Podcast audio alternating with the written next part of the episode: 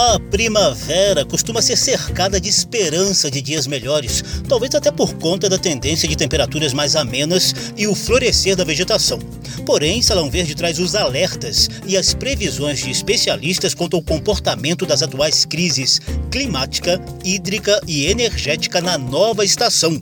Eu sou José Carlos Oliveira e vou te mostrar uma primavera de crises e alertas aqui na Rádio Câmara e emissoras parceiras. Salão Verde, o espaço do meio ambiente na Rádio Câmara. Há de ver os passarinhos voando de par em par, cantando canto de amor pra querer saudar a primavera que acaba de chegar. O nome desse samba é Manhã de Primavera, composto por Cristiano Fagundes e cantado aqui por Roberto Ribeiro. É apenas um dos muitos exemplos da inspiração que a Estação das Flores provoca nos artistas em geral. Aqui no Hemisfério Sul, a primavera vai de 22 de setembro a 21 de dezembro, período em que os dias vão ficando cada vez mais longos do que as noites e com tendência de temperaturas amenas e maior umidade no ar. O sol nascendo mais brilhante, dando um colorido deslumbrante ao amanhecer da primavera, quando a natureza fica muito mais bela, que até parece uma paisagem numa tela. Porém, as mudanças climáticas intensificadas nas últimas décadas têm alterado o padrão das quatro estações do ano. A situação se agrava em períodos de fenômenos naturais como El Ninho e Laninha. De concreto, o que temos para essa primavera é uma sucessão de crises, entre elas a hídrica e a energética, além dos incêndios florestais. Para superá-los ou pelo menos mitigá-los, Salão Verde reúne tendências, prognósticos, alertas e orientações de especialistas do Instituto Nacional de Meteorologia, do Centro Nacional de Monitoramento e Alertas de Desastres Naturais e das Agências Nacionais de Águas e de Energia Elétrica. Para começar, vamos saber qual a tendência e os fenômenos presentes na primavera deste ano. Geológicas. Novidades e curiosidades sobre a dinâmica do planeta e da natureza. Geológicas.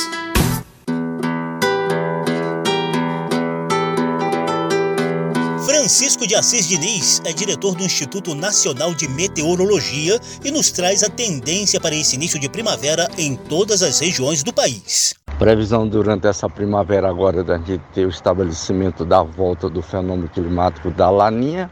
Isso faz com que haja redução novamente das chuvas na região sul do Brasil, chovendo mais um pouco mais a norte, algumas áreas da parte central do Brasil, favorecendo um pouco o nordeste.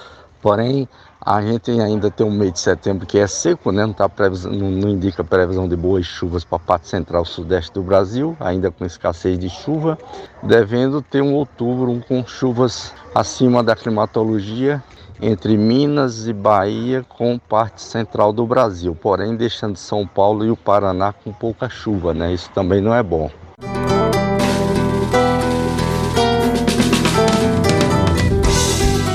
Laninha surge a partir da redução de temperatura das águas do Oceano Pacífico, sobretudo na parte leste, mais próxima ao continente americano. O fenômeno determina mudanças nos padrões de chuva e de temperatura em várias partes do planeta. Os efeitos de Laninha têm duração variável, mais ou menos entre um e dois anos.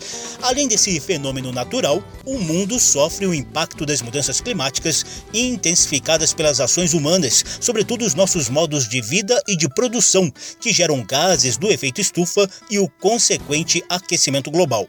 O meteorologista Francisco de Assis Diniz fala das perspectivas de eventos climáticos extremos nessa primavera. A gente tem passado muito por uma variação muito forte da variação do clima, fazendo com que haja cada vez mais os eventos meteorológicos climáticos mais acentuados condições de temporais, de vendavais, de ondas de calor, por vezes também até onda de frio, como ocorrido, ocorreu durante o inverno. Durante o início dessa primavera, a previsão é das condições ainda de, de muitos temporais acontecerem, mais localizados, né, devido às altas temperaturas. E a alta irregularidade também dessa chuva associada à mudança climática, né, que deixou essa falta de chuva, né, a escassez de chuva na parte central sudeste do Brasil, com algumas indo até o estado do Paraná durante o período passado de verão e outono. Geológicas. Novidades e curiosidades sobre a dinâmica do planeta e da natureza. Geológicas. Diante dessa tendência de primavera sob o efeito de laninha e mudanças climáticas, como ficam as crises hídrica e energética, além dos incêndios florestais que o país já estava enfrentando desde outras estações? É o que você vai saber a partir de agora. Salão Verde.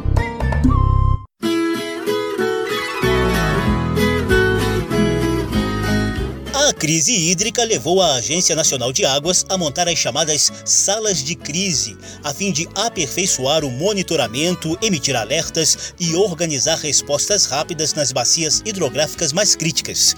Uma dessas salas de crise acompanha a situação da bacia do Rio Paraguai, fundamental para o ecossistema do Pantanal Mato Grossense e para a fluência de água para o gigante Rio Paraná e a bacia Platina. O INPE, Instituto Nacional de Pesquisas Espaciais, constatou um déficit de chuva de 40% nessa região desde outubro de 2020. Em recente audiência na Câmara dos Deputados, a superintendente de Operações e Eventos Críticos da Agência Nacional de Águas, Ana Paula Fiorese, mostrou os efeitos dessa estiagem nos rios pantaneiros e reforçou os alertas que estão mantidos nessa primavera, pelo menos até a volta do período chuvoso, lá para outubro e novembro as anomalias negativas de precipitação que foram observadas desde 2019, que provocaram a situação em 2020, na verdade se intensificaram bastante acentuadamente no período chuvoso mais recente, entre outubro de 2020 e abril de 2021. E por isso a situação em 2021 é mais crítica do que foi no ano passado e tende a piorar agora nesses próximos meses em que a gente avança no período de seca. A gente percebe os reflexos nas vazões, quase todas as estações de monitoramento elas estão próximas aos mínimos históricos. A gente percebeu no ano passado e deve perceber novamente esse ano restrições à navegação e há um potencial risco para captações, principalmente para abastecimento, quando elas estão localizadas muito próximas às margens do rio e são captações fixas. Então, não chega a faltar quantidade de água para essas captações, mas pode acontecer de haver necessidade de levar essas captações mais para dentro do rio. Mas o que a gente faz aqui é um alerta, e a gente tem feito dentro da sala de crise as autoridades locais responsáveis para que elas tenham atenção e se preparem para essa eventualidade. Então, diante dessa conjuntura atual, de uma situação persistente de escassez de chuva de vazões muito abaixo do esperado, sem nenhuma perspectiva de alteração, ao menos até o início do próximo período chuvoso. A gente continua com a sala de crise.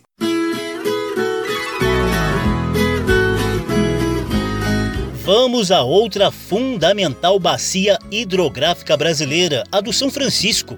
Conhecido como o Rio da Integração Nacional, o Velho Chico tem quase 2.900 quilômetros de extensão entre a nascente em Minas Gerais e a foz no litoral de Alagoas e Sergipe. Passa por biomas de Cerrado, Caatinga e Mata Atlântica e, obviamente, tem variados padrões de chuva ao longo do caminho.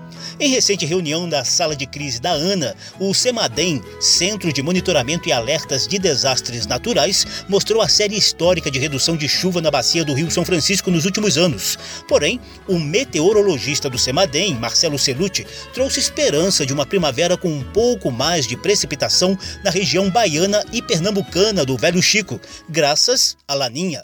Vejam que no centro-norte do Brasil há um consenso de que as precipitações poderiam estar acima da média. Isso é muito determinado, pelo menos em boa parte, forçado pelo fenômeno do Laninha, que nós teremos muito provavelmente a partir deste final deste mês ou próximo mês, mas é praticamente iminente. E o Laninha tende a provocar chuvas abaixo da média na região sul, mas aumenta a precipitação no centro-norte. E esse aumento da precipitação poderia, de digo poderia porque não há também um consenso absoluto, mas poderia incrementar as chuvas, especialmente no trecho médio, no trecho mais de sobradinho da bacia do São Francisco. Então, uma vez estabelecida a estação chuvosa, né, há uma chance razoável de que as chuvas no trecho de sobradinho, aí na Bahia, por exemplo, sejam de normal para cima do normal. Para o trecho do rio São Francisco entre a nascente e o reservatório de Três Marias, em Minas Gerais, o meteorologista do CEMADEM, Marcelo Celucci, só consegue, por enquanto, fazer alguns prognósticos com base no aumento gradativo de umidade que já acontece em outras regiões do continente. Eu queria chamar a atenção em dois aspectos que estão fora da bacia. Um é a frente fria que está na região sul, o ciclone está tropical, mas frente fria, que está começando a gerar alguma precipitação na região do Paraguai.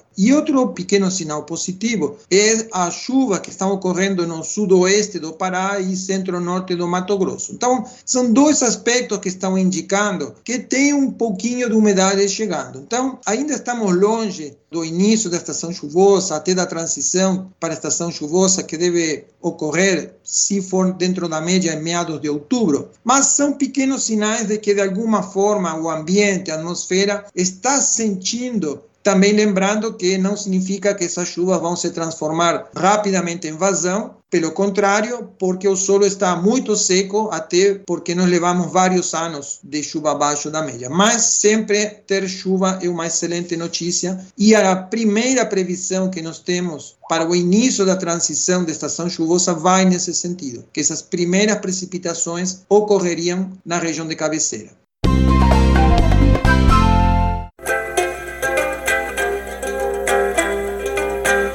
Já falamos da crise hídrica. Chegou a vez da crise energética, que também tem sido alvo de vários debates na Câmara dos Deputados.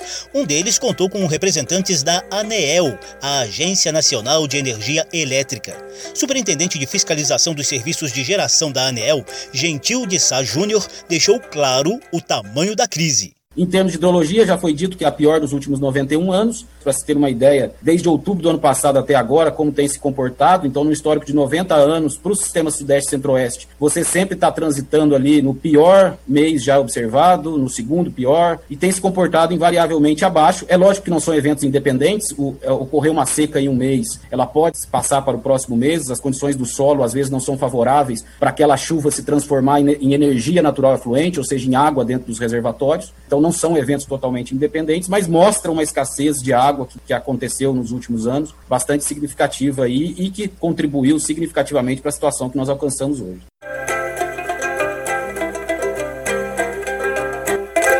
ANEEL alerta que até o fim do ano a capacidade geral dos reservatórios pode ficar abaixo do mínimo de 19% registrado na crise hídrica de 2014. Nesse início de primavera, Gentil de Sá Júnior apresenta um panorama geral com as características e a previsão quanto aos níveis dos reservatórios hidrelétricos do país até a efetiva retomada da temporada de chuva. O subsistema Sudeste Centro-Oeste ele é responsável por 70% da capacidade de armazenamento de energia hidráulica do país. 17,8 o Nordeste, 6,9 o Sul, 5,2 o Norte. Todo o sistema é interligado, a energia transita né, entre esses subsistemas, mas daqui dá para ver a importância do subsistema Sudeste Centro-Oeste para a capacidade de armazenamento de energia hidráulica no Brasil. É o subsistema em piores condições hoje, o norte, ele segue uma regra muito comportada, ele vai chegar até o final do ano aí próximo aos 20% o Nordeste, uma situação bastante confortável quando comparado com o passado, inclusive. É, o Nordeste já chegou em 2014 a 4,3%, hoje está em 48% de armazenamento, bastante confortável. O Sudeste com 20,91%, o mínimo experimentado também em 2014 foi de 15,1%. Possivelmente essa marca do 15% vai ser experimentada até o final de setembro, início de outubro. E o Sul com 26,95%. O Sul é um sistema bastante nervoso, as chuvas acontecem, sistema sobe o volume, tem um período de escassez, ele desce muito rapidamente, ele não tem uma capacidade de armazenamento tão significativa quanto o subsistema Sudeste Centro-Oeste. O mínimo lá em 2014 do SIM como um todo foi 19%, então a gente está 10% acima disso. A depender das condições que se revelem ao longo dos próximos meses, a gente vai ultrapassar essa, essa marca do mínimo histórico, mas é uma situação ainda dentro das possibilidades de operação do sistema. Lembrando que lá para novembro, dezembro, inicia-se o próximo período úmido e aí a possibilidade de haver um repressionamento é maior, dado que chuvas daqui para o final do ano, especialmente no, no subsistema sul, esperado talvez um, um pouco. Salão Verde. O programa de hoje trata da chegada da primavera em meio à crise climática, hídrica e energética. E se não bastasse tudo isso, ainda tem a proliferação dos incêndios florestais que devastam nossos biomas. Salão Verde buscou, junto ao diretor do Instituto Nacional de Meteorologia, Francisco de Assis Diniz, um panorama sobre quais regiões do país devem continuar em alerta máximo para evitar as queimadas na vegetação nesse início de primavera. Primeiramente, nós estamos no período seco, período de estiagem na parte central sudeste do Brasil. Temperaturas elevadas, baixa umidade do ar, em torno de 10 a 15%, em grande parte de, do centro do Brasil. Isso favorece muitas condições de queimadas e incêndios, né, como vem acontecendo, principalmente entre Mato Grosso, Mato Grosso do Sul, Goiás, Tocantins, São Paulo, Minas Gerais, também até parte de Rondônia e também na Bahia, favorecendo essas condições de Tocantins. Dica da semana: Nossa água. Saber usar para não faltar. Água de beber, água para comer, água para viver. Aí está um trecho de uma campanha da Agência Nacional de Águas mostrada durante outra crise hídrica do passado. Mas diante das crises climática, hídrica e energética que enfrentamos hoje, essas dicas seguem atualíssimas. E uma das maneiras de cuidar bem da nossa água é usá-la de forma racional. A primeira ação é simples: detectar e combater o desperdício. Fechar a torneira enquanto escova os dentes, esfrega as mãos, esfrega o rosto, faz a barba e só abrir para enxaguar. Tomar banhos mais rápidos e com o registro fechado enquanto se ensaboa usar a máquina de lavar roupa com quantidade completa de roupas e reutilizar a água do enxágue para outros usos. Não usar mangueira, limpar calçada somente com vassoura e regar plantas com regadores. Também é importante acompanhar com atenção o consumo em sua conta de água para verificar e consertar possíveis vazamentos. Poder público e as empresas de abastecimento também devem ficar atentos para fiscalizar, manter em dia a manutenção e corrigir rapidamente problemas e vazamentos em tubulações e adutoras. Na agricultura, com os métodos tradicionais, até 45% da água utilizada para irrigação é perdida. Uso de técnicas simples para indicar a necessidade de irrigação melhora a eficiência de produção e a redução da quantidade de água utilizada. Aliás, Economizar água em todas as atividades também ajuda a reduzir o custo da energia elétrica. Existem hoje também vários equipamentos poupadores que ajudam a racionalizar o uso da água, como torneiras de fechamento automático, redutores de vazão de torneiras, vasos e descargas econômicas, instalação de cisternas e sistemas de captação de água da chuva para uso geral. Salão Verde destacou a chegada da primavera em meio a crises e alertas ligados ao consumo de água e energia elétrica e também ao combate às queimadas. O programa teve produção de Lucélia Cristina, edição e apresentação de José Carlos Oliveira. Se você quiser ouvir de novo essa e as edições anteriores, basta visitar a página da Rádio Câmara na internet e procurar por Salão Verde. O programa também está disponível em podcast. Obrigadíssimo pela atenção, boa primavera e tchau. Salão Verde, o espaço do meio ambiente na Rádio Câmara.